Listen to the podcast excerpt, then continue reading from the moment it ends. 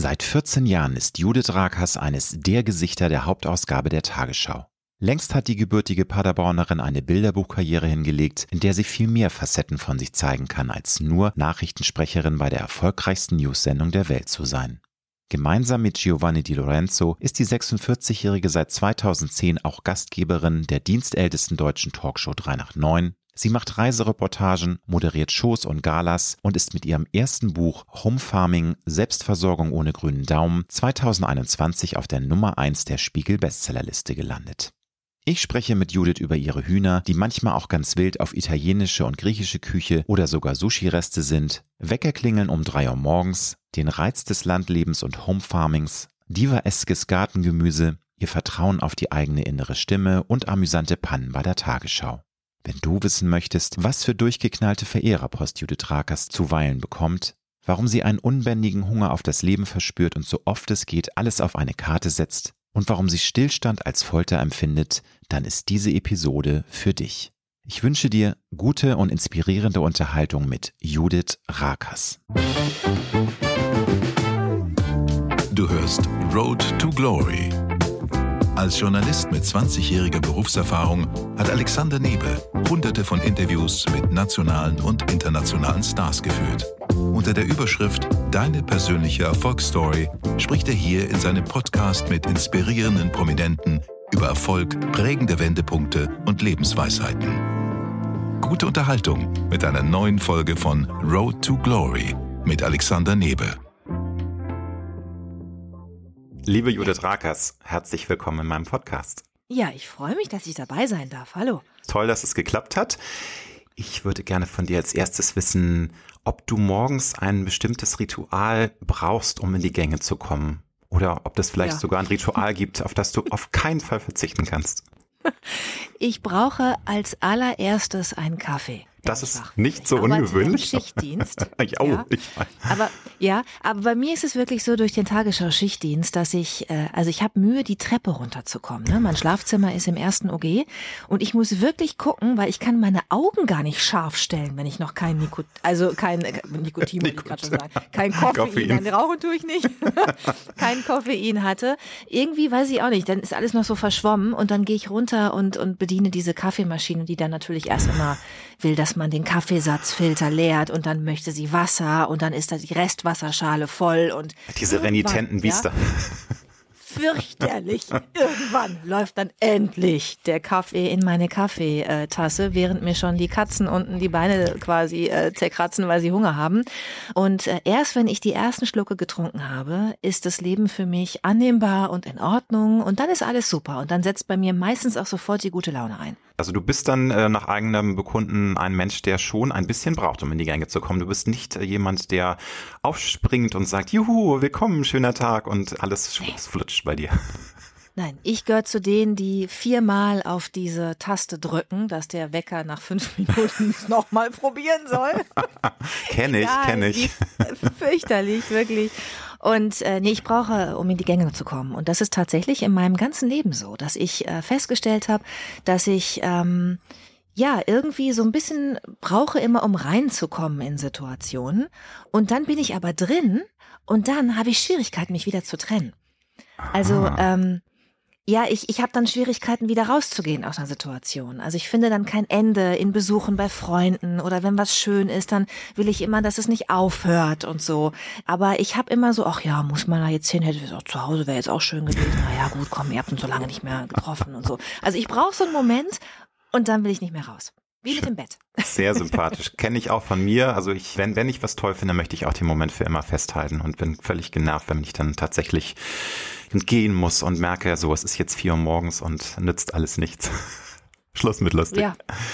Ja, Hast genau. du denn auch ein Frühstücksritual? Das ist ja auch bei vielen Menschen sehr unterschiedlich. Die einen brauchen zünftiges Frühstück, die einen frühstücken gar nichts vor 12 Uhr. Gibt es bei dir da so eine, so eine feste Geschichte? Ja, ich kann morgens nichts essen. Das war schon immer so. Also wenn ich aufgewacht bin, braucht irgendwie mein Körper, wahrscheinlich weil er erst in die Gänge kommen muss, also zwei, drei Stunden brauche ich. Dann kriege ich so langsam Hunger. Okay. Ja, und dann esse ich was. Aber wenn ich jetzt, also für mich ist immer das Schlimmste im Urlaub im Hotel, wenn dann halt so ein Frühstücksbuffet ist.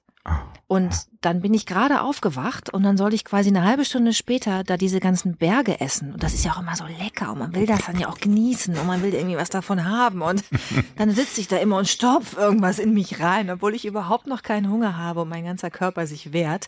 Also auch da brauche ich einen Moment, um in die Gänge zu kommen. Okay, nun hatte ich ja gedacht, wo du ähm, auf deinem kleinen Hof lebst und ja auch so viele Hühner hast, dass du jeden Morgen dir ein Rührei machst oder mindestens zwei gekochte Eier. Aber was passiert mit den ganzen Eiern von deinen Hühnern, wenn du erst so ja, spät die esse ich schon. Die isst du dann spät.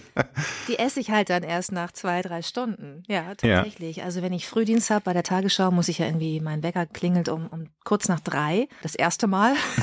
Und wenn er dann das dritte Mal geklingelt hat, so gegen Viertel nach drei stehe ich auf. Mhm. Dann es den Kaffee, dann wird geduscht und so. Und dann fahre ich zur Arbeit. Und wenn ich dann wiederkomme, und dann bin ich meistens so gegen 10 Uhr, 10.30 Uhr zu Hause, dann mache ich mir äh, ein Ei. Toll. Ja. Und schmecken denn Eier? Wenn ich zu Hause bin, dann einfach nach zwei, drei Stunden schon, wo ich ein bisschen im Garten war und schon irgendwie den dritten Kaffee hatte und so, dann die Eier sind mega lecker.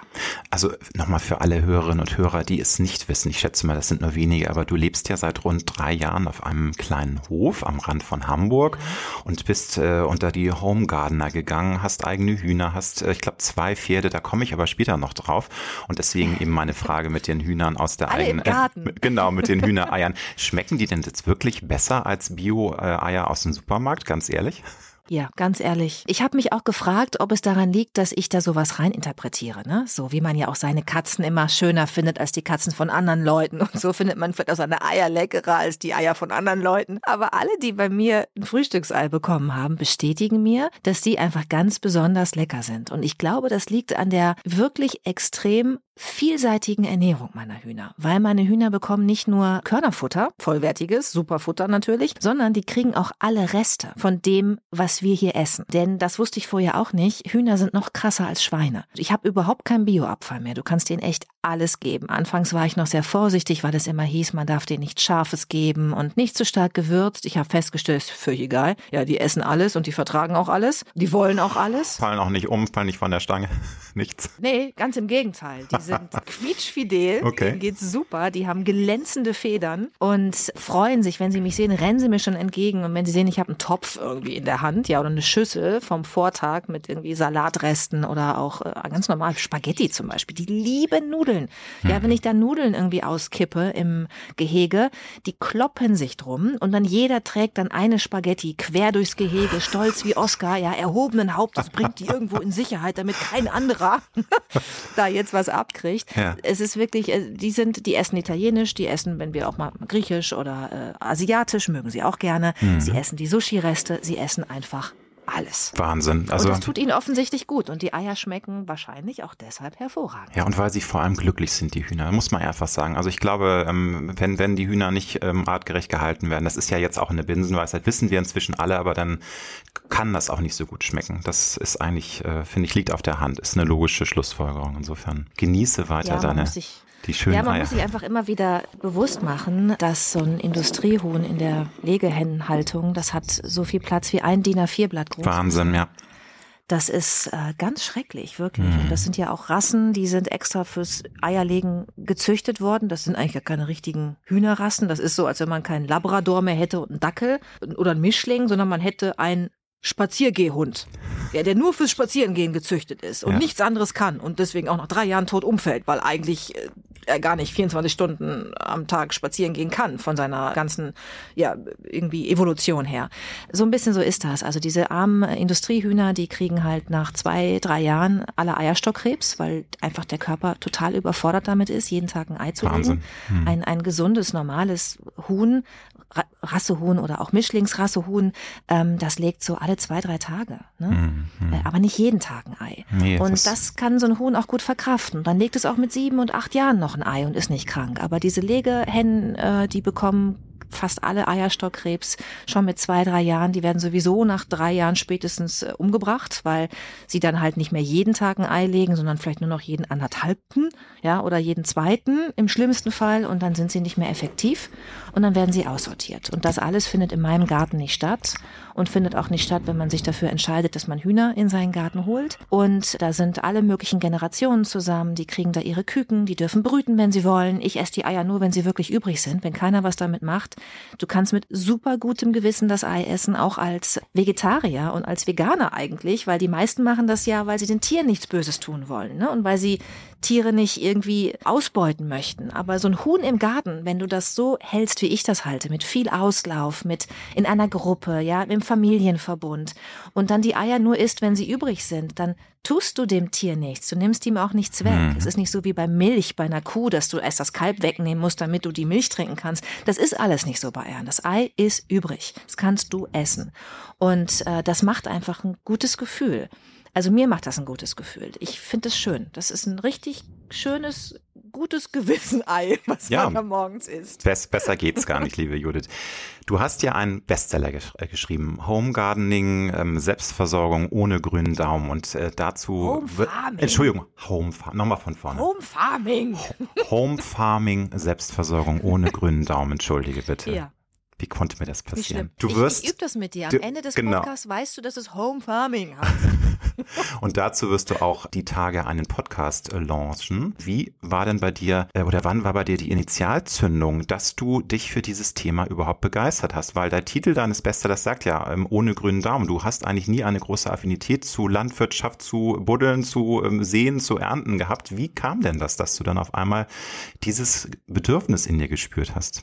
Ja, das ist eine gute Frage. Ich habe da auch überlegt, wann ging das eigentlich los? Also ähm, es war so ein diffuses Gefühl in mir. Also ich bin ja jetzt 46 Jahre alt geworden. Ich habe so gemerkt, mit Ende 30 ging das los, dass ich eigentlich wenn ich Urlaub gemacht habe, darauf geachtet habe, dass ich in der Natur sein kann.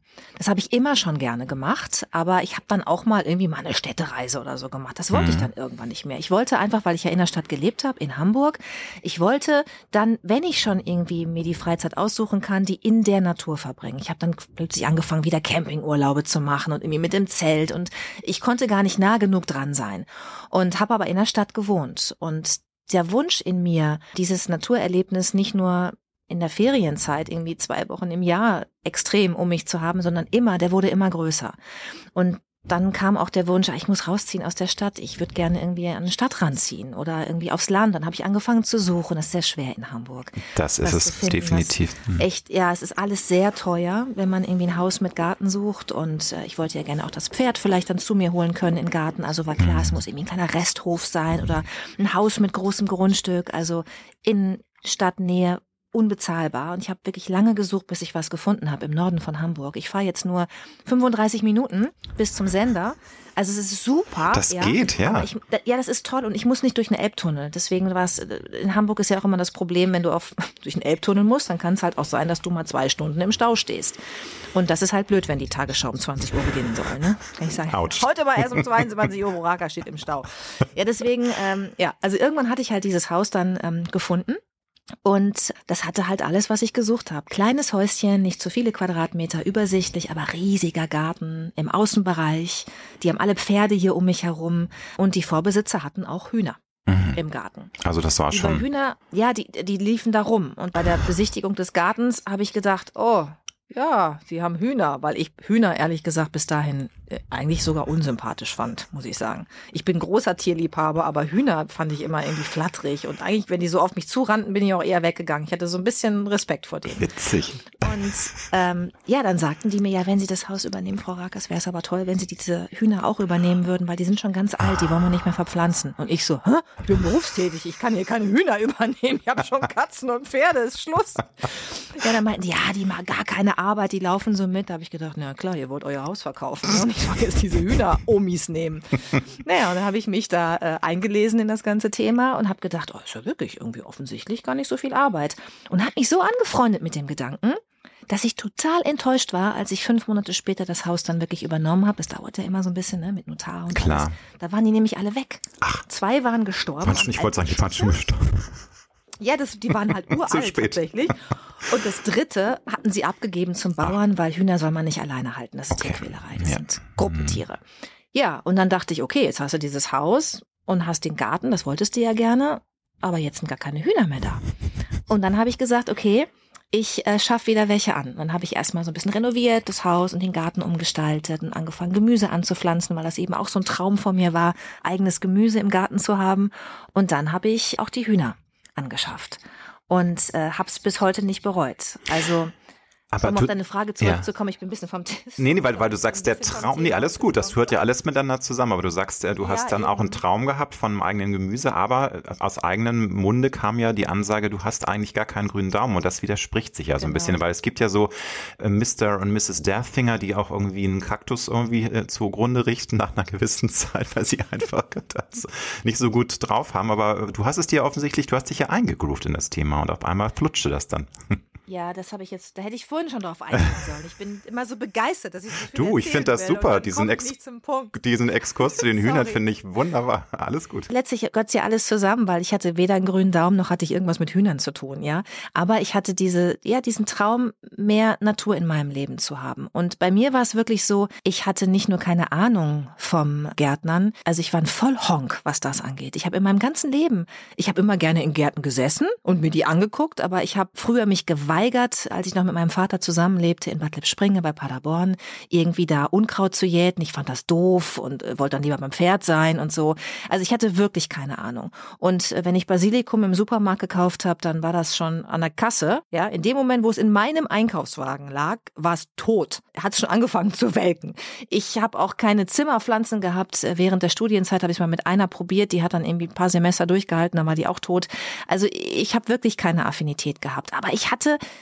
ich weiß nicht, wo das herkam. Ich hatte diesen, diesen Wunsch, diesen Traum. Ich hatte auch mal den Wolf-Dieter Stoll zu Gast bei 3 nach 9 in meiner Talkshow. Das ist halt ein Selbstversorger. Der eine oder andere kennt ihn vielleicht. Ein alter Mann, der ist Ethnologe und hat bei vielen Naturvölkern gelebt und lebt auf einem Bergbauernhof und ist halt 24-7 so richtig krasser Selbstversorger. Lange graue Dreadlocks und so. Und der schreibt so Selbstversorgerbücher. Den hatten wir zu Gast. Und was der so erzählt hat von diesem Gemüseanbau, vor Jahren schon war das, das hat mich irgendwie getriggert. Da habe ich gedacht, gedacht, boah, das ist, das ist toll, wenn man seine eigenen Lebensmittel wachsen lassen kann.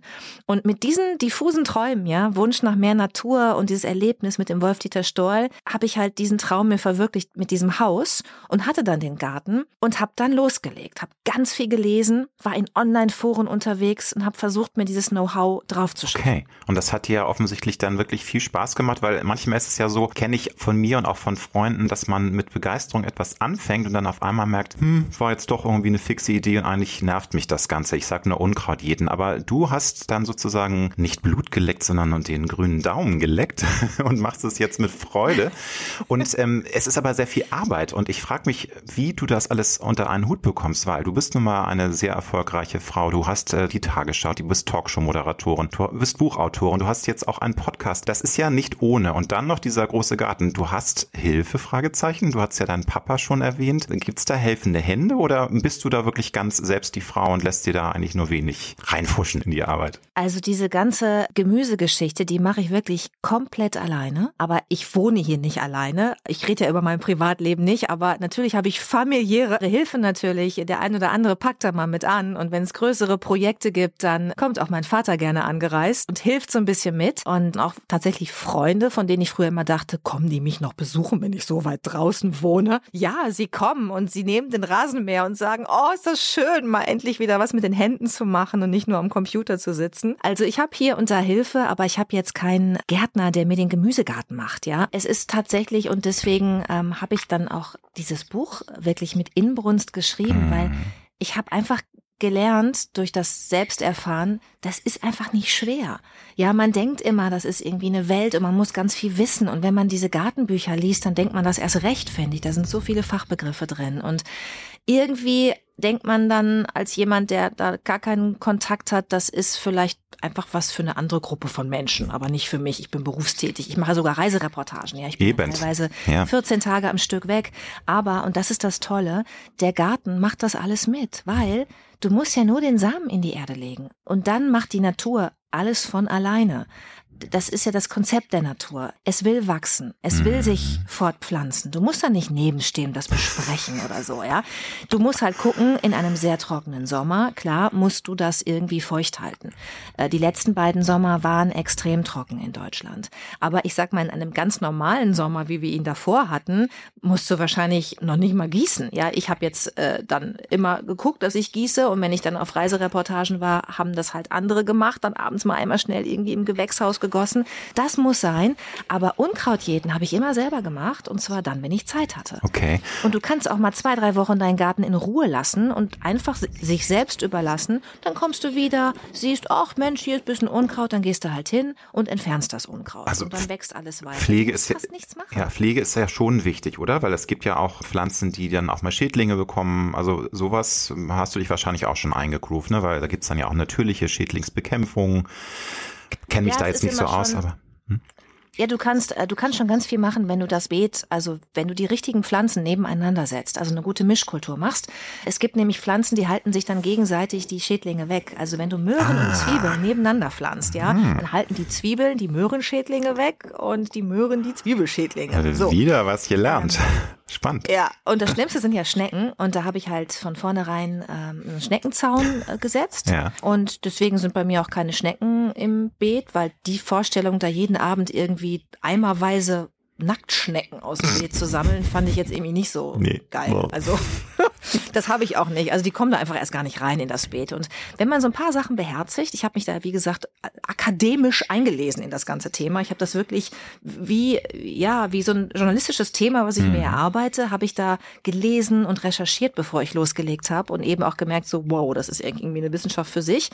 Und dann habe ich es angefangen umzusetzen und habe gedacht, okay, es sind eigentlich nur ganz wenige Grundregeln, die man beherzigen muss. Gar nicht alles, was immer in diesen Büchern steht, sondern ganz wenige Grundregeln. Und du hast einen perfekten Erfolg, auch wenn du berufstätig bist. Und ich arbeite wirklich viel und bin unterwegs. Und ich muss sogar sagen, mittlerweile sage ich gerade für Leute, die berufstätig sind und die viel weg sind, ist ein äh, Gemüsegarten perfekt, weil ich nämlich, seitdem ich den habe, immer was Frisches zu Hause habe. Mein Problem war, ich kam wieder nach zwei Wochen Reisereportage und im Kühlschrank war eine Migränebrille, ja, und irgendwie so ein eingetrocknetes halbes Stück Käse und das Brot war schimmelig. Ist doch, das, das ist doch die Realität, oder? Ja, das stimmt. berufstätigen Menschen. Ja, und wenn ich dann mal irgendwie dann im Supermarkt war und irgendwie Gemüse gekauft habe und dann immer das ganz toll fand, vor allem diesen Prozess des Einkaufens und dachte, oh, jetzt mache ich daraus das und das, habe ich es wieder nicht geschafft, weil dann war man zum Essen eingeladen oder wie auch immer, dann ist das schon vertrocknet im Kühlschrank und eingeschrumpelt. Und wenn du einen Gemüsegarten hast, dann gehst du halt nur dann in deinen Garten, wenn du es wirklich jetzt zubereiten willst. Solange ist es halt noch in der Erde und schrumpelt nicht und trocknet nicht ein und, und wird nicht gummimäßig, die Karotte, sondern ist einfach frisch für dich da. Das ist so, als ob du den, den Biomarkt im Garten hast, 24-7 geöffnet. Ja. So ist das, wenn Ja. du einen eigenen Gemüsegarten hast, mit ganz wenig Arbeit. Und baut man da auch eine andere Beziehung zum Essen auf? Weil das hört man ja zu Recht immer häufiger, dass äh, viele Menschen total entkoppelt leben von der Natur. Und wir sind ein Teil der Natur. Und es ist eigentlich fatal, dass wir uns von dem immer mehr entfernen. Auch eben durch die Massentierhaltung, durch ähm, Massenproduktion an Gemüse etc. pp, durch Supermarktkultur. Hast du da ein anderes Verhältnis in Anführungsstrichen zu deiner Nahrung aufgebaut? Oder wäre das jetzt etwas zu überspitzt ausgedrückt? Doch, habe ich total. Also man muss dazu sagen, ähm, ich bin eigentlich gar nicht so ein super Öko, ja.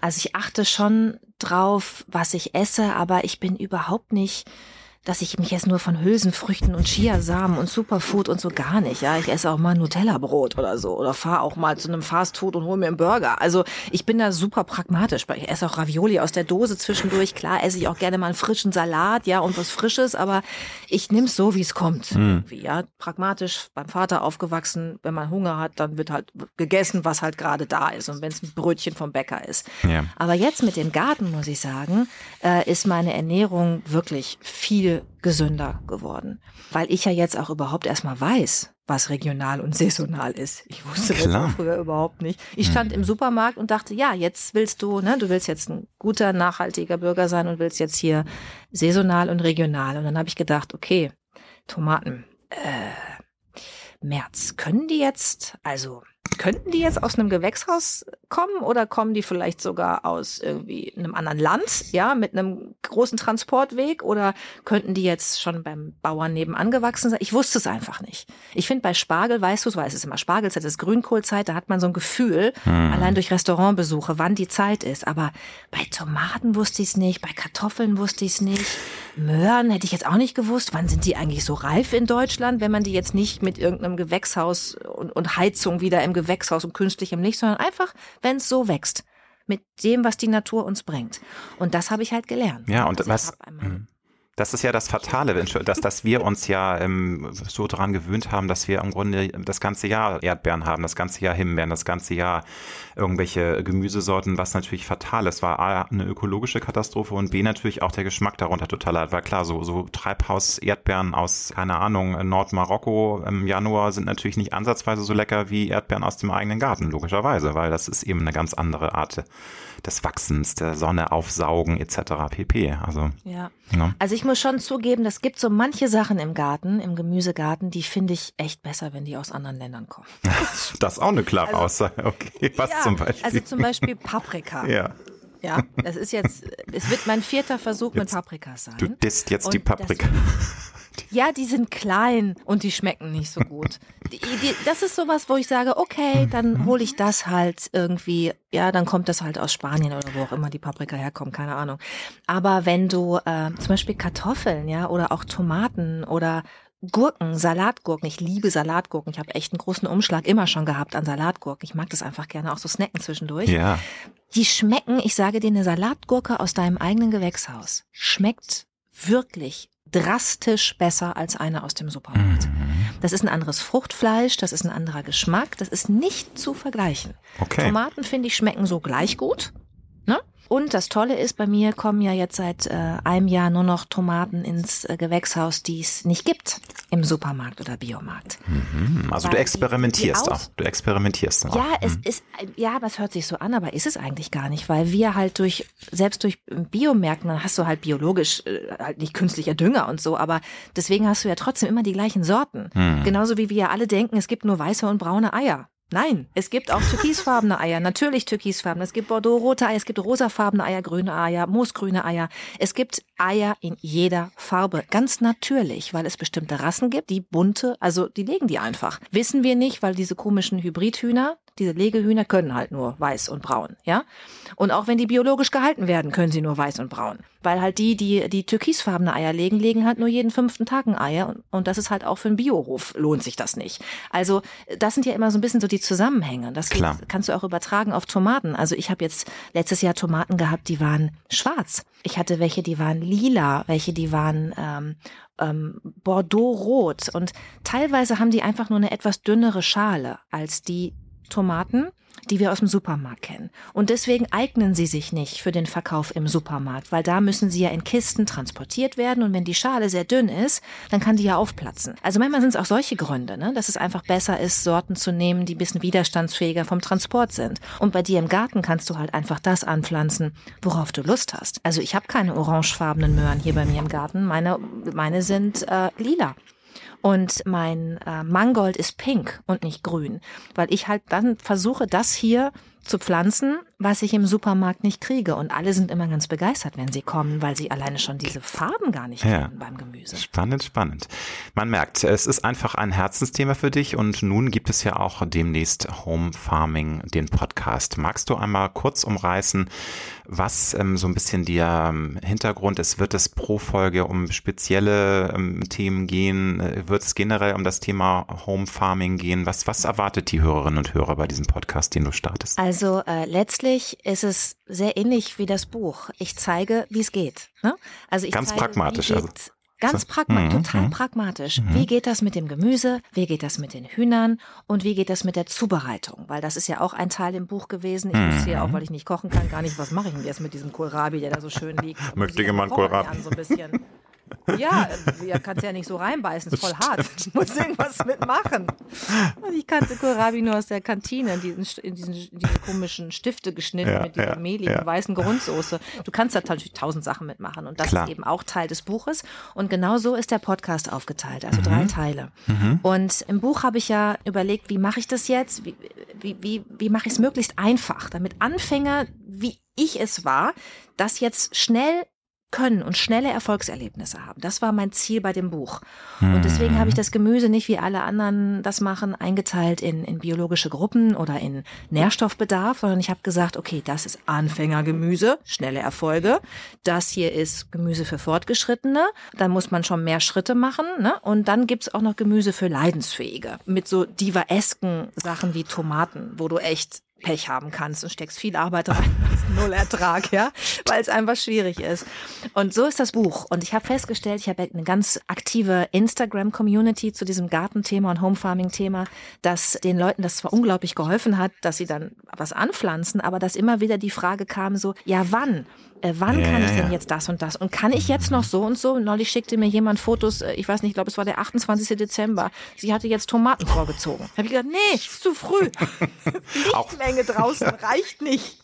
Nee, erst im, im, Februar, März, ja. ja und ja. Äh, deswegen habe ich den Podcast jetzt so angelegt, dass ich äh, einfach mit den Hörerinnen und Hörern durchs Jahr gehe. Also die erste Folge am 3. März erscheinen die ersten, am 3. März immer donnerstags, alle zwei Wochen. Am 3. März erscheinen die ersten beiden Folgen. Und da wird man halt dann lernen und ähm, erfahren, was mache ich jetzt Anfang März im Garten? Was kann ich konkret anpflanzen? Wo muss ich irgendwie jetzt schon mal anfangen fortzuziehen? Was kann ich tun? Was brauchen meine meine Hühner jetzt? Ja, was kann ich jetzt ernten und was kann ich dann damit machen? Also im Leckerteil, im dritten Teil des Podcasts. Und dann gehe ich durchs Jahr mit den Leuten. Das heißt, wenn die Anfang März mit mir zusammen die Tomatensamen in die Anzuchtschale gelegt haben und ich mache dann auch immer so kleine Erklärvideos auf Instagram, dass man auch gucken kann, ne? wenn man nochmal irgendwie das visuell sehen möchte, dann wissen sie einfach, okay, zwei Wochen später höre ich den Podcast, was ist jetzt aus meinen kleinen Pflänzchen geworden? Was ist der nächste Schritt?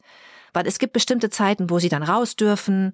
Äh, also es muss eine bestimmte Temperatur haben, ja, und was du dann mit ihnen machst, wann du ihnen andere Erde gibst und so. Und das machen wir quasi gemeinsam. Also ich gehe mit meiner Garten-Community durchs Jahr und man erfährt immer, was ist jetzt zu tun. Und wer dann einsteigt im Juli, wird auch erfahren, okay, was kann ich jetzt im Juli noch machen? Für Tomatenanzucht ist es zu spät, aber ich kann Salat noch pflanzen, ich kann Radieschen pflanzen und ich muss auch vielleicht schon Vorbereitungen treffen, wenn ich im Herbst und Winter noch was ernten möchte. Mhm. Das erfährt man dann alles im Podcast. Sehr spannend, also äh, große Empfehlung für alle, die das Buch geliebt haben, werden auch den Podcast lieben.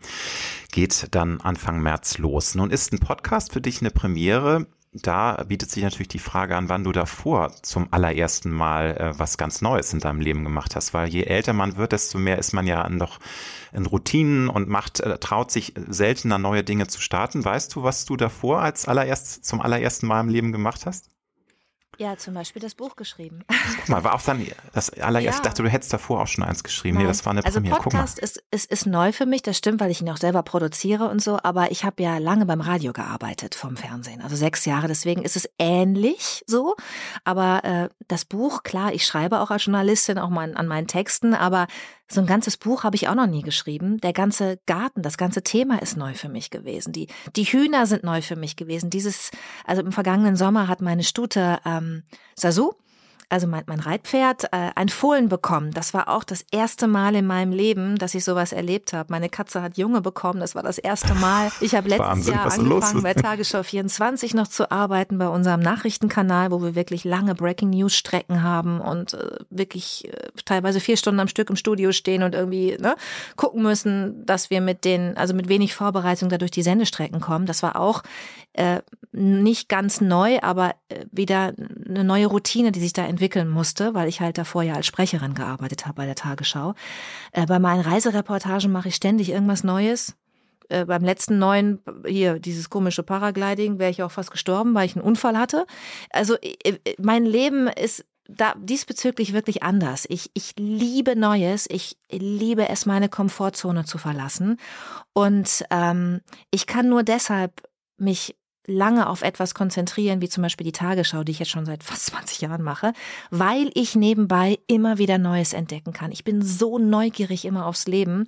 Ich habe eher Stress, dass ich denke, oh Gott, jetzt bist du schon 46, weil ich will noch so viel machen, ja, weil ich einfach noch so viel erleben will und machen will. Ich bin auch dann, ich begeister mich dann auch immer so schnell für die Dinge. Ich, ich, ja, ich, ich bin hungrig nach, nach Leben. Toll. Ja, und das, das hält einen ja auch jung und ähm, bewahre dir das, finde ich ganz inspirierend, weil nochmal, es gibt halt viele Menschen, wobei ich das gar nicht verurteilen meine, die doch sehr verharren in alten Strukturen und sich dabei auch sehr wohlfühlen, aber ich glaube, man rostet auch schneller ein dann und es ist immer spannend, wenn man mal was Neues ausprobiert. Stichwort Tagesschau. Du hast ja am 18. März 2008, wenn ich mich nicht irre, zum ersten Mal die Haupttagesschau um 20.15 Uhr moderiert. Natürlich warst du nicht neu, du hattest vorher schon in dem Bereich gearbeitet, warst schon äh, im Morgenmagazin für die Nachrichten zuständig in anderen Bereichen bei der ARD. Aber weißt du noch, wie aufgeregt du warst vor dieser doch sehr großen, wichtigen Premiere, weil 20.15 Uhr Entschuldigung, 20 Uhr Tagesschau ist nun mal. Sagen übrigens alle 2015. Witzig, ne? Nicht, Komisch, ne? 20.15 Uhr geht immer, geht immer der Tatort los. Wahrscheinlich ist man da so konditioniert. Nein, also 20 Uhr Tagesschau ist natürlich der Ritterschlag für jede Anchorfrau, für jeden Anchormann, jeder, der in dieser Branche arbeitet. Wie aufgeregt warst du damals? Weißt du das noch?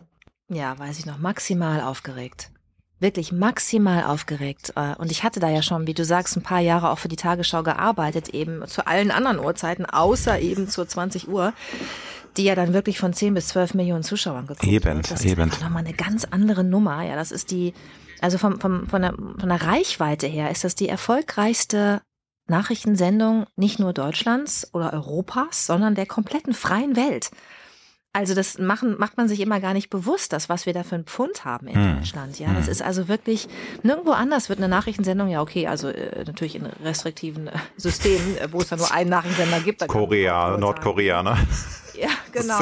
Aber in, in, in der freien Welt ist es wirklich hm. einzigartig, dieser Erfolg der Sendung. Ja. Ähm, und da dabei zu sein, ja, und dann auch diese Verantwortung natürlich zu tragen, dass du jetzt wie ein Torwart jetzt hier das Spiel retten musst, weil wir haben eine große Redaktion, wir haben Korrespondentennetz in der ganzen Welt und die arbeiten natürlich äh, alle zu 100 Prozent an diesem Produkt. Und wenn ich da jetzt stehe, live, ja, als einzige, die jetzt da dann live performen muss, weil die Beiträge sind ja fertig. Ne? Die Korrespondenten haben dann ihre Aufsager schon eingesprochen, wenn wir die mhm. live zu schalten. Das ist einfach eine Verantwortung. Ne? Da hat man dann nicht nur diese zehn Millionen Menschen, die einen zugucken vor Augen, sondern, also ich hatte das auch so vor Augen, dass ich jetzt irgendwie das, dieses Spiel jetzt fehlerfrei nach Hause bringen muss, als, als letzte Instanz da, ne? Weil wenn ich einen Fehler mache, geht der raus. Klar, aber das äh, andere kannst du ja noch äh, irgendwie im Vorhinein stellst du fest, kannst was rausschneiden ja. oder so. Aber der Fehler, den ich mache, geht raus. Und diese Verantwortung, die habe ich extrem gespürt. Also maximale Aufregung hast du denn heute und hattest du damals ein Tool, dass du dich runterbekommst? Ich habe zum Beispiel gelernt mit Atemtechnik, lach nicht. Das bringt wahnsinnig viel, wenn mir das Herz bis zum Hals ähm, klopft, dann bringt das wahnsinnig viel ganz bewusst ein, Moment Pause und ganz bewusst auszuatmen. Das bringt mich immer runter. Hast du irgendwie einen, einen Tipp für unsere Hörerinnen und Hörer, wie man sich so in ja auch, ich finde, positiven Stresssituationen, weil es ist ja auch eine, eine tolle Sache gewesen. Du warst aufgeregt, aber es war ja nicht so eine uh, Aufregung wie schrecklich, sondern man, man freut sich ja auch, man will auch performen. Aber wie, wie hast du dich da so ein bisschen runterbekommen, dass du nicht auf einmal die Stimme versagt oder irgendwas da passiert? Also ich muss zugeben, dass ich, also ich habe natürlich mehrere Techniken angewandt, aber dennoch, trotz aller Techniken, haben mir die Beine gezittert. Und zwar so, dass ich ein bisschen Angst hatte, dass man es obenrum sieht. Überm Tisch. Das ist also, oh, ja, war ich das irgendwie, ja, das war einfach echt, ich war auf, ich war wirklich einfach sehr aufgeregt. Ja, auch von meiner ersten Nachtsendung war ich sehr aufgeregt. Ähm, und ich habe das öfter mal, dass ich auch mal dann Lampenfieber habe, weil ich mache oft neue Sachen und bin eben nicht so in Routinen. Und dann, das kennt man vielleicht, dann hat man natürlich auch, also ich habe dann schon Respekt.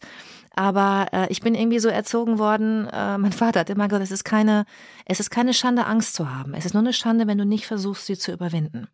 Und das sage ich mir immer. Und ich sage mir dann auch immer ähm, so nach Immanuel Kant, ich kann, weil ich will, was ich muss. Hm. Ich will das ja. Ja, klar. Irgendeiner muss es ja auch machen. Das sage ich mir auch immer. Komm, einer muss es machen, it's, dann kannst du es jetzt it's machen. It's a dirty job, but someone's got to do it. Eben. Nein, aber, beim Atmen ja. habe ich den Trick, also ich finde immer ausatmen ist noch wichtiger als einatmen. Ja. Manchmal mhm. pumpt man sich ja so genau. hoch und hat dann die Luft im oberen Brustkorb und dann kann man nicht mehr richtig atmen und hyperventiliert fast. Also deswegen ist mein erster, wenn man wirklich nur einen Tipp braucht, Ausatmen. Ja, Weil wenn schön. man dann spricht, das Einatmen von, geht von alleine, aber Ausatmen äh, muss man da mal so ganz bewusst. Ja, ja. ja? Aber Sich dann gut hinstellen ist auch ein Tipp. Äh, rechts und links auf die, die Füße, den Boden spüren, ne, sein Gewicht spüren, sich erden, mit beiden Beinen auf dem Boden stehen, ausatmen. Das ist schon mal ein Tipp. Und dann eben psychologisch, ich will das, was ich mache. Einer muss es ja tun. Und vom Reiten hilft mir immer, äh, sich hinter den Sprung zu denken. Also wenn ich, ich mache ja Springreiten, also ich reite ja Vielseitigkeit, Dressur, Springen und, und Gelände. Und beim Springen ist es ganz wichtig, wenn du einen Parcours springst, dass du nicht auf das Hindernis guckst, wenn du es anreitest, sondern den Punkt fixierst nach dem Hindernis, wo du landen willst. weil das Pferd sonst ganz, also es wird wahrscheinlich stehen bleiben, wenn du das Hindernis fixierst. Das spürt es irgendwie. Und äh, das hat mir auch immer im Leben geholfen, dass ich nicht die Hindernisse, die sich mir in den Weg gestellt haben, fixiert habe, sondern mich immer hinter den, den Punkt dahinter gedacht habe. Wo will ich landen? Wo will ich ankommen? Und ähm, das sind eigentlich so meine, meine Tricks, die ich dann versuche anzuwenden.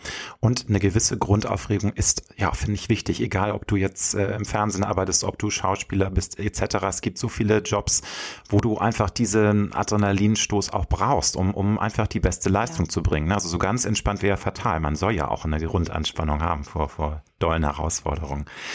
Nun ist ja die Tagesschau auch legendär für äh, manchmal sehr amüsante Pannen. Also mir fällt ad hoc von Dagmar Berghoff das WC-Turnier ein oder auch irgendwelche Putzkräfte, die hinterm Bild da durchlaufen. Also es gibt da eine ganze Ansammlung von wunderbaren YouTube-Videos. Ich habe dich aber nicht gefunden. Es gab nur eine Geschichte, wo du nach dem angeblichen Ende noch zu hören warst, wie du über Schuhe irgendwie dich äh, unterhalten Echt? hast. Ja, dass du irgendwie flache und hohe Schuhe, Unterschiede sind. Zumindest ist es bei YouTube zu sehen. Du musst dich mal selbst googeln da. Das ist, Ach, aber lustig. deswegen wollte ich dich fragen, hast du denn so aus der Erinnerung noch irgendwie mal einen Moment gehabt, wo das so ein bisschen Herz in die Hose war? Weil es gibt ja gerade in Live-Situationen schon auch mal sehr unvorhergesehene Momente, wo man dann auch ja auch funktionieren muss, wo man sehr spontan sein muss, wo man peinliche Situationen überspielen muss. Aber der Tagesschau ist natürlich der GAU, wenn irgendwie Schalten nicht kommen oder wenn Technik äh, versagt.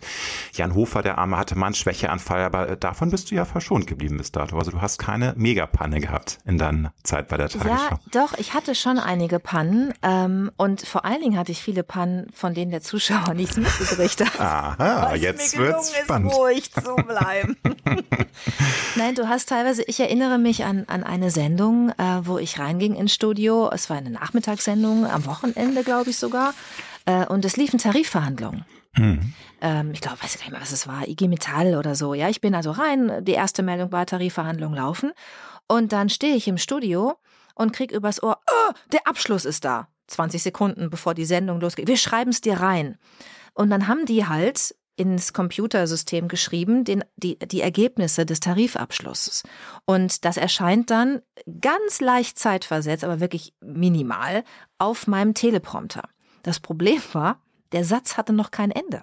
Also ich habe, die Sendung fing dann an, ich habe gelesen und merkte, also ich habe immer gelesen, das Wort, das dann da stand, das habe ich gelernt, kam aber keins, weil die noch am Tippen waren. Und dann das war so, also ich, äh, es, es ist mir gelungen, das einfach so dann vom Sprechtempo so anzupassen, dass es, glaube ich, gar nicht so doll aufgefallen ist. Ähm, und äh, am Ende habe ich nur gedacht, wow. Dann hatte ich mal eine Situation, ähm, da ging es irgendwie, ich glaube, das war eine Verleihung von irgendwelchen Filmpreisen.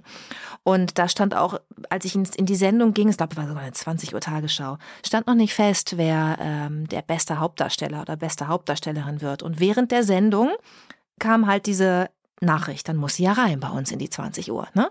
wenn wir über dieses Ereignis berichten. Und dann hat der Redakteur einfach, weil es schnell gehen musste, eine Agenturmeldung reinkopiert. Ja, also wie man das so macht, Copy-Paste in das Fach, damit ich es auf dem Prompter habe. Das Problem war nur, dass irgendwie diese Software vom Teleprompter diesen Hyperlink, mit dem der Name unterlegt war, dann ausgeschrieben hat in ungefähr 8470 Sonderzeichen, die alle auf meinem Teleprompter standen. Und ich habe es natürlich nicht gemerkt, weil ich, also ich lese und plötzlich kommen da irgendwie so Sonderzeichen. Und ich denke so, das sind ja so Sekundenentscheidungen, darfst du ja auch nichts anmerken lassen. Immer irgendwie äh, Pokerface, ja, mhm. egal was passiert auf dem Prompter. Und dann habe ich halt äh, runtergeguckt auf dem Zettel hatte ich es noch nicht, weil als ich ins Studio ging, stand es noch nicht fest.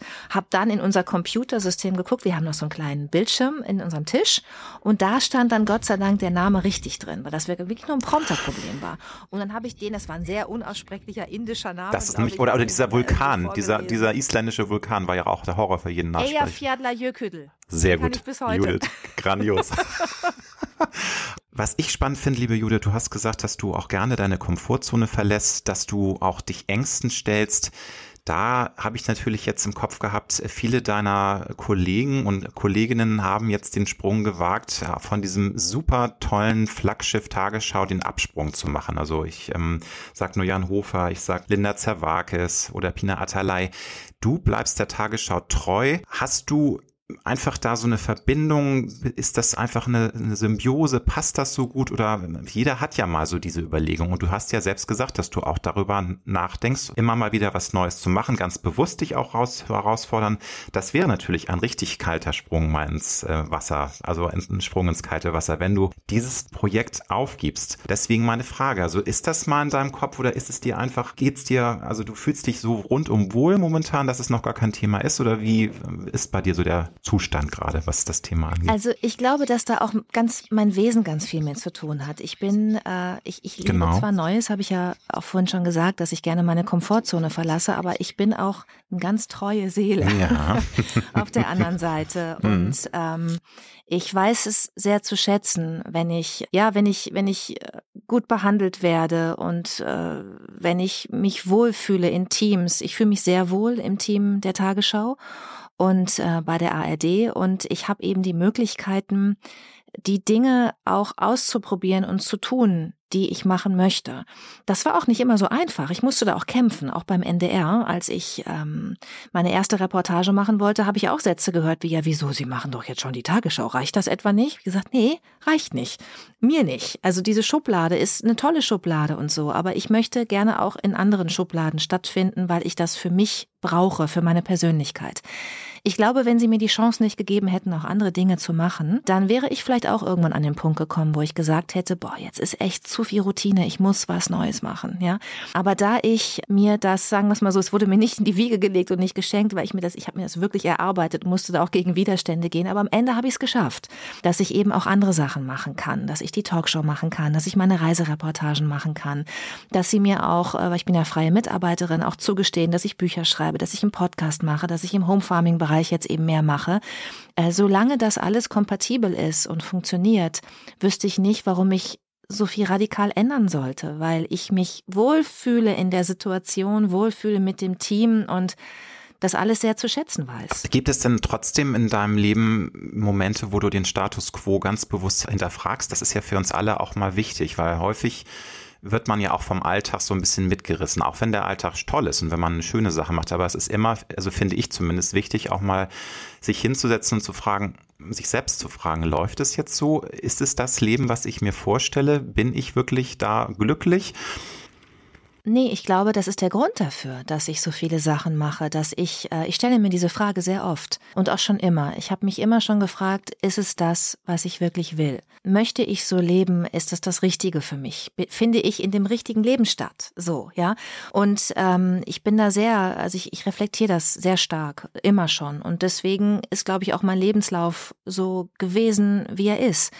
Ähm, ich warte nicht erst ab, bis es unerträglich wird. Und ich verharre nicht gerne in Situationen, die ich als Folter empfinde, ja, wo ich mich nicht wohlfühle, dann klar muss man sich mal durchbeißen. Ich hatte auch Situationen, auch beruflich, wo ich dachte, boah, ey, ne, ich, oh, ich will nicht, du musst, du musst da jetzt durch.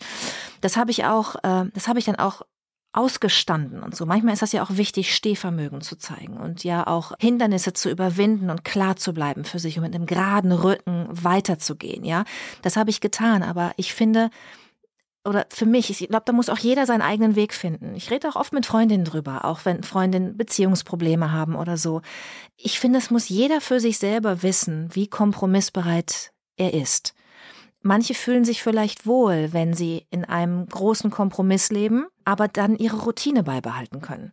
Bei mir ist das nicht so, weil mir Routine nicht so wichtig ist. Ich möchte, ich habe gesagt, ich bin hungrig auf Leben. Ich möchte mein Leben irgendwie to the fullest, ja. Ich möchte irgendwie das rausholen für mich. Ich möchte glücklich sein, ich möchte fröhlich sein, ich möchte mich mit den Menschen umgeben, mit denen ich Zeit verbringen möchte. Und ich, für mich ist es nicht vorstellbar, ein Leben zu führen, das auf 40 Prozent läuft. Nur weil diese 40 Prozent ja besser sind als gar nichts oder man ja nicht weiß, was wäre, ob man die 60 Jahre. Ich bin da mutig. Ich sage, komm, ey, 40 Prozent, go all in, das geht nicht. Du musst jetzt irgendwie was ändern. Und dann tue ich das. Und da war ich in meinem Leben auch schon sehr oft an vielen Stellen privat und beruflich auch sehr mutig Ähm, ich weiß noch, als ich mit dem Hamburg-Journal aufgehört habe, ähm, das habe ich sechs Jahre lang moderiert, das Regionalmagazin in Hamburg beim NDR, da haben mich alle gefragt, ja, wieso hörst du denn da jetzt mit auf? Weil das war natürlich wie eine Bank, ne? Ich habe da alle, also jede zweite Woche moderiert und habe da gutes Geld verdient und äh, das hätte ich wahrscheinlich jetzt auch die nächsten 30 Jahre noch machen können. Aber das war so ein Punkt, wo ich gemerkt habe, okay, das war jetzt ganz toll und ich, ne, aber ich irgendwie, es muss, es brodelt in mir, ich muss und dann habe ich auch, ich hatte auch noch gar nichts Neues. Also ich hatte die Tagesschau, aber ich hatte jetzt nichts, was die Moderation irgendwie ersetzen könnte. Und alle immer, oh, pass auf, dann bist du in der Sprecherschublade. Dann habe ich gesagt, Leute, ganz kurz, ich fühle einfach, meine innere Stimme sagt mir, das ist jetzt gerade nicht mehr das Richtige. Du, ihr habt recht, ich stehe jetzt gerade auf einem Flur und vor mir sind nur geschlossene Türen und hinter mir auch. Aber das ist jetzt okay. Ich bleibe jetzt mal kurz auf diesem Flur stehen und orientiere mich und dann versuche ich eine Tür zu öffnen, auch gegen Widerstände. Und wenn ich weiß, ich will da rein, dann gehe ich da rein. So.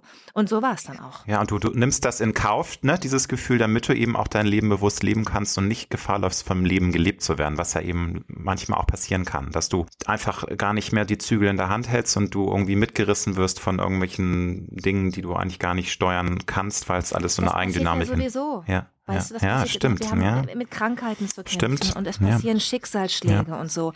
Ich finde, es passieren sowieso so viele Dinge, wo man nicht mehr im Driver Seat hm, ist. Ne? Das stimmt. Aber Kontrolle ich, ist nie immer 100 Prozent, klar. Ich hm. bin gerne im Driver Seat und ich gestalte auch gerne und ähm, ich bin einfach, ähm, ja, ich, ich, ich möchte gerne Maximale rausholen für mein Glück, für mein Leben, für die Menschen, die, die ich liebe und äh, Manchmal frage ich mich auch, arbeite ich nicht ein bisschen zu viel? Ne? Weil natürlich das Maximale rausholen auch bedeutet, dass man viel Zeit verbringt mit den Menschen, die man liebt und so. Ich glaube, daran kann ich noch arbeiten. Aber es ist so, dass ich, wenn du mich fragst, und das war schon immer so, es, es ist immer so, dass ich sage, ja, ich lebe gerade das Leben, was ich leben möchte. Genau so, wie es jetzt ist, möchte ich das. Und wenn ich dann irgendwie merke und meine innere Stimme mir sagt, Judith, sorry, du bist hier gerade in einem Riesenkompromiss und du bist doch gar nicht mehr glücklich und dann bin ich auch mutig und sage, okay, ich ändere das, ohne zu wissen, ob es danach besser wird, aber mit der großen Hoffnung, dass es besser wird. Sehr gut, sehr inspirierend. Aber bist du auch eine Frau, die sehr bewusst auf ihre innere Stimme hört, weil das ist ja häufig auch so ein, ja, gegen, manchmal Gegensatz von der inneren Stimme und den Stimmen von Inner Circle, von besten Freundinnen, von Familie, die genau das Gegenteil von dem sagen, was deine innere Stimme sagt und was ja vielleicht auch manchmal der richtige Tipp ist. Aber was siegt bei dir? Mehr so, dass die innere Stimme, auf die zu hören oder dann doch äh, pragmatisch zu gucken, was sagen denn die Menschen, die mich gut kennen, die mich sehr lieben und die mir eigentlich nur was Gutes wollen und die sagen genau das Gegenteil. Äh, beides muss ich sagen. Also ähm, in meinem Leben, wenn ich so zurückblicke, immer wenn ich so an so Scheidepunkten stand, wo echt viel auf dem Spiel stand auch, ne? Wenn man sagt, so jetzt macht man was anders oder was neu oder trennt sich von etwas, dann waren das immer Momente, wo einfach meine innere Stimme so laut wurde, dass ich mir hätte die Ohren zuhalten müssen, ja, um weiterzuleben auf diesen 30, 40 Prozent. Äh, das wäre nicht gegangen, aber ähm, es ist bei mir immer so, ich versuche mir immer erstmal selber klar zu werden über das, was ich will. Ich versuche bei allen Dingen, die ich beruflich mache oder die ich angehe, erstmal eine Haltung zu bekommen zu den Dingen. Und dann spreche ich mit anderen und dann spreche ich auch mal und hole mir Meinungen ein. Und manchmal ist es auch so, dass ich dann merke, ah ja, guck mal, so habe ich es noch gar nicht gesehen. Und dann ändert sich vielleicht auch was an meiner inneren Stimme. Aber wenn die innere Stimme sich durch die guten Argumente oder die besseren Argumente meines Gegenübers nicht ändert, dann folge ich hier.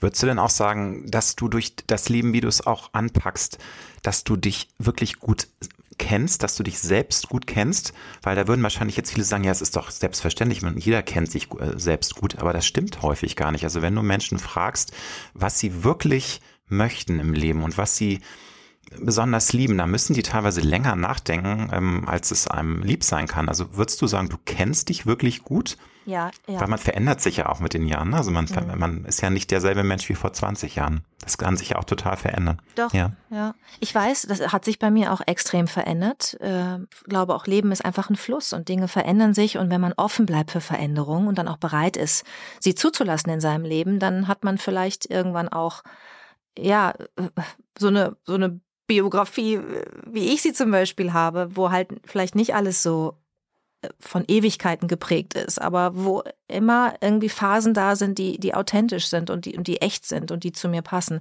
Also ich würde schon behaupten, dass ich mich sehr gut kenne, ja, weil ich ähm, da auch reflektiert bin.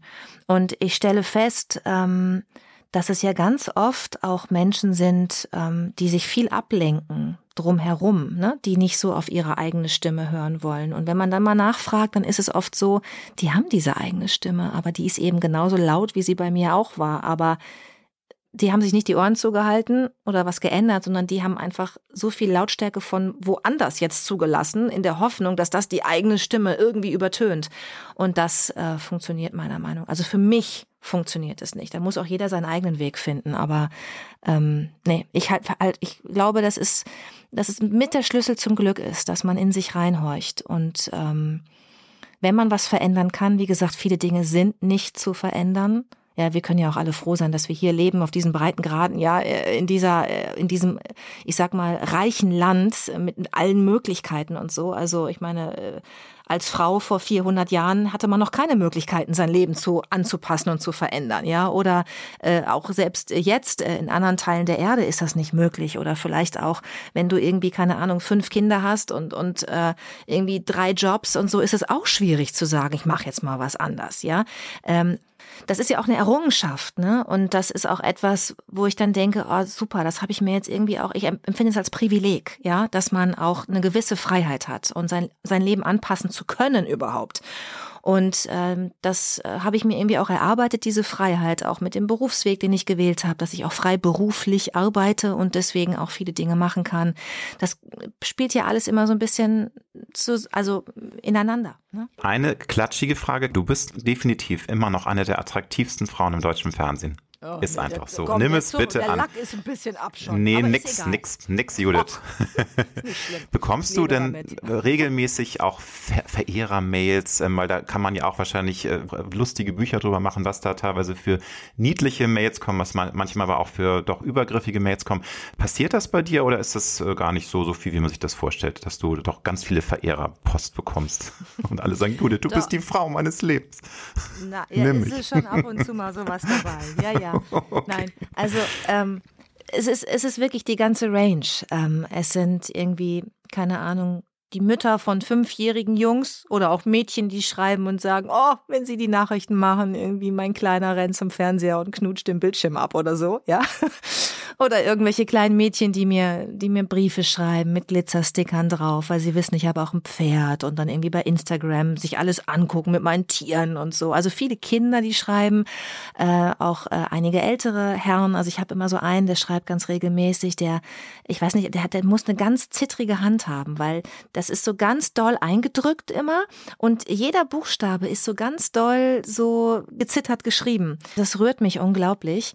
Ich freue mich immer über Post, die irgendwie, die irgendwie, ja, einfach dann auch echt und authentisch ist und so. Ich freue mich da wirklich drüber. Aber es gibt natürlich auch Post, über die ich mich nicht freue, ja. Also es gibt äh, natürlich auch irgendwie anzügliche Sachen, ja, wo du auch schon draußen am Briefumschlag erkennst, oh, direkt in die Tonne. Ich habe da mittlerweile ein ganz gutes Gespür dafür. Schon alleine, wie da die Adresse draufgeschrieben ist, weiß ich meistens schon, was drin ist.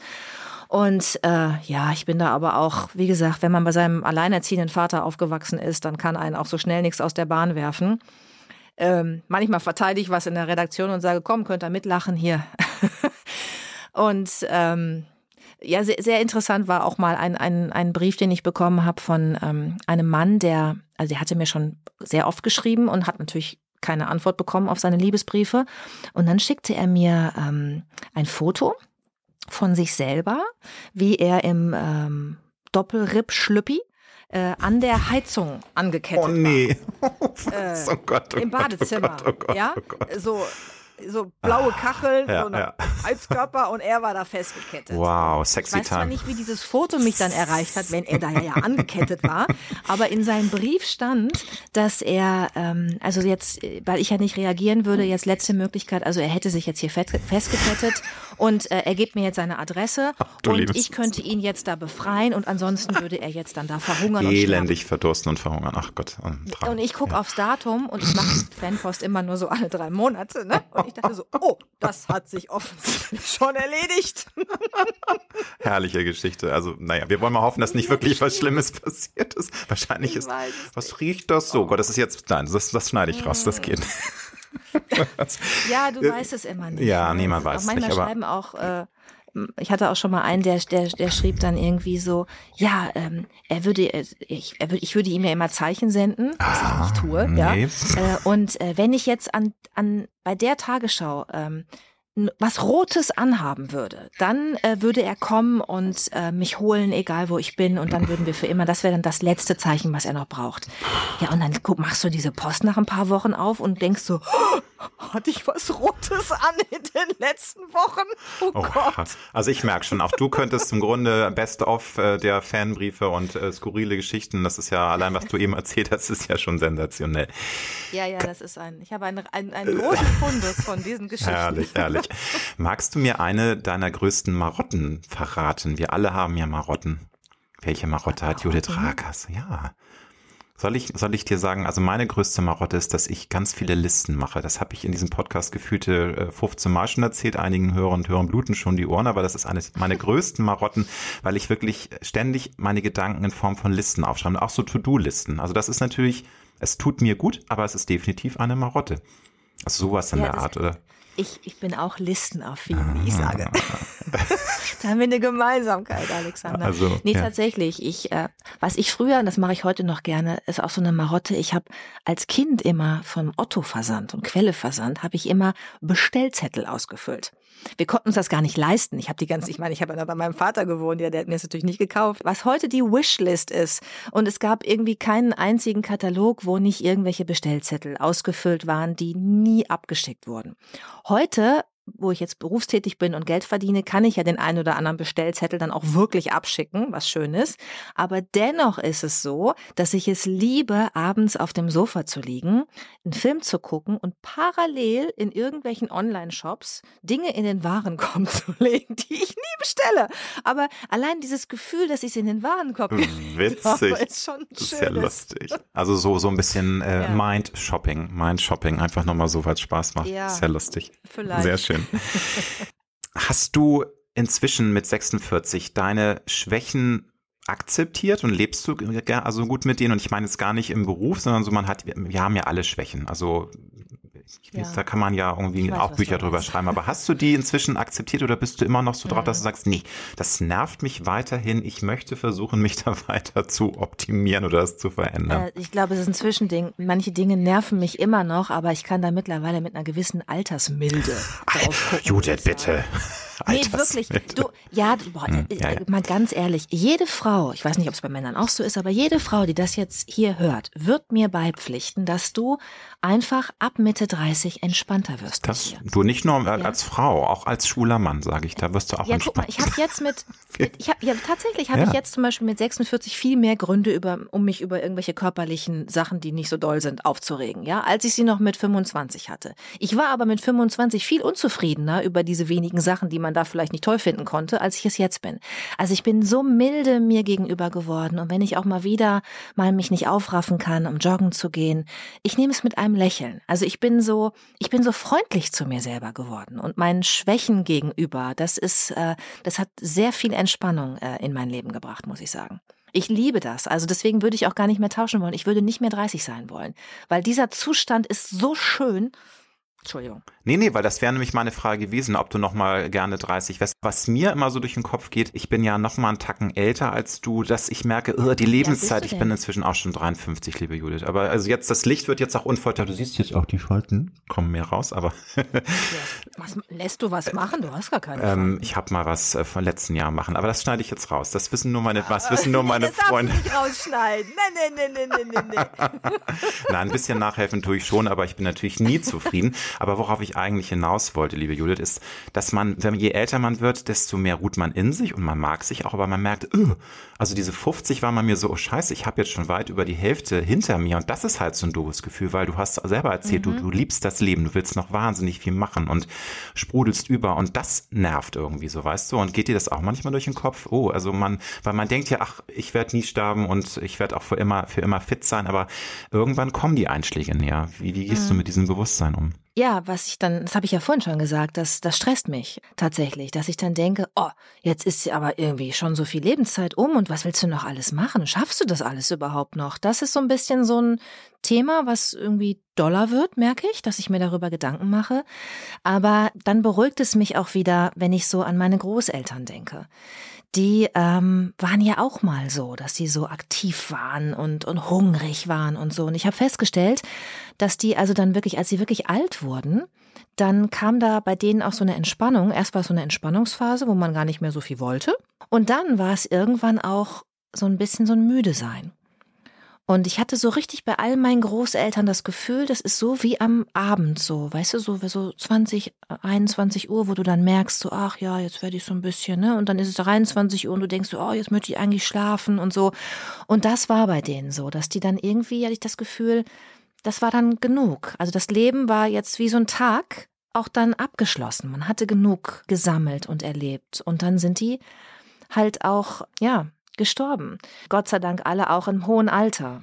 Aber das ist natürlich was Schönes, oder? Wenn, wenn man irgendwie auch sagen kann, Mensch, ich hatte ein sattes, wunderbares Leben und dass man mit so einem, na klar, niemand möchte gerne sterben, aber dass man mit so einer inneren Zufriedenheit dann auch loslassen kann, das finde ich was ganz Tolles, was wir uns alle, glaube ich, auch wünschen.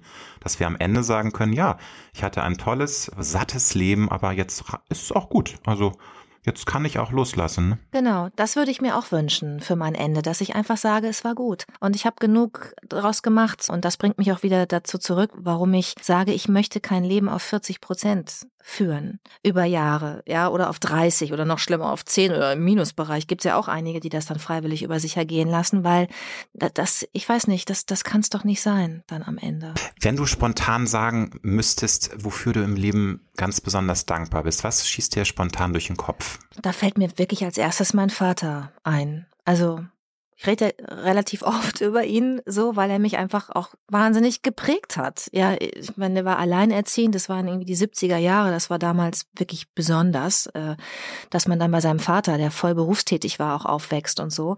Äh, aber ich bin, also je älter ich werde, desto mehr weiß ich zu schätzen, dass der mir so ein, der war immer der Fels in der Brandung, ne, für mich. Und äh, dadurch hat er mir irgendwie so eine, innere Stärke mitgegeben, so ein Kompass, der funktioniert. Also ich habe immer das Gefühl, ich kann mich so auf meinen inneren Kompass, auf mein Wertesystem, auf meine innere Stimme gut verlassen. Und egal was passiert, das ist was, was immer da ist und was funktioniert so. Und das beantwortet eigentlich auch viele Fragen, die du mir jetzt in den letzten, in der letzten Stunde gestellt hast, ähm, ob ich viel höre auf andere oder ob ich mich gut kenne. Ich glaube ja, und ich denke, das ist in meiner Kindheit ähm, zu finden, weil ich das einfach mitgegeben bekommen habe. Und dafür bin ich wirklich dankbar. Hast du ein Lebens Credo, ein Lebensmotto oder vielleicht sogar mehrere Lebenscredos, die dir jetzt spontan einfallen. Natürlich gibt es da ein Füllhorn aus Hunderten von Credos, aber ich finde, wir alle lesen ja immer mal wieder Dinge, wo wir sagen, ja, das, das bringt zumindest einen Teil meiner Lebenseinstellung auf den Punkt. Ja, es sind eigentlich, also es sind viele Sätze. Ich habe vorhin ja auch schon mal einen genannt, sich immer irgendwie hinter das Hindernis denken und so in Stresssituationen. Aber so grundsätzlich ist, was mir als allererstes einfällt, ist, ähm, behandle Menschen so, wie du selbst behandelt werden möchtest. Das finde ich ist irgendwie total zentral und steht über allem, weil was wären wir ohne unsere menschlichen Kontakte und um das, was um uns herum ist. Ähm, und dann aber auch immer dieses Go all in. Also das wird auch weiterhin mein Motto bleiben. Ich will einfach versuchen, irgendwie 100 Prozent zu geben in Freundschaften, in Beziehungen, in äh, meinen Lebensentscheidungen. Ja, und mutig sein. Mutig ist ganz wichtig, finde ich. Und eben auch, wie du schon erzählt hast, mal die Komfortzone verlassen, mal neue Dinge auszuprobieren, äh, probieren. Das ist einfach total wichtig, um auch weiter sich lebendig zu fühlen. Finale Frage, liebe Judith. Wenn du der 18-jährigen Judith einen guten Rat für ihr ähm, ja noch junges äh, Leben, was vor ihr liegt, mit auf den Weg geben müsstest oder könntest, was würdest du der 18-jährigen Judith Rakers raten? Vertrau auf deine innere Stimme. Das brauche ich nicht weiter äh, zu kommentieren. Ein sehr schöner Schlusssatz, liebe Judith. Ich danke dir herzlich für das schöne Gespräch, wünsche dir ganz viel Erfolg für deinen Podcast. Dankeschön. Der ja jetzt startet, ne, auf dass er die Fans äh, von deinem Buch auch beglückt und dass er ein großer Erfolg wird und auch mit deinen ganzen neuen Projekten wünsche ich dir ganz viel Erfolg und ja, bleib uns treu als Tagesschau Queen und auch als Talkshow Queen. Wir freuen uns ganz viel von dir zu sehen, zu hören und zu lesen. Alles Liebe dir. Vielen Dank, Alex. Und wenn du mir das erste Foto schickst von einer Karotte, die bei dir auf dem Balkon gewachsen ist, dann weiß ich, es hat funktioniert. Du, wir haben einen großen Balkon und ich bin auch eine, ein Mensch mit grünen Daumen, äh, habe immer sehr viel Pflanzen, also ich kann mich ja jetzt auch mal ans Gemüse machen. Mein Mann wird's freuen, bestimmt.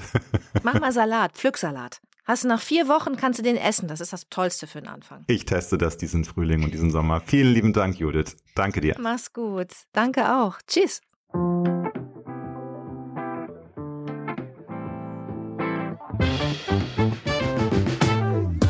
Das war Road to Glory. Wir hoffen sehr, dass es dir gefallen hat. Wenn du auch zukünftig keine Folge verpassen möchtest, dann abonniere jetzt diesen Podcast. Wir freuen uns, wenn du ihn weiterempfiehlst und auf Apple Podcast bewertest. Du hast Anregungen oder Vorschläge für zukünftige Gäste? Dann schreibe bitte an mail at alexander-nebe.com. Bis nächste Woche.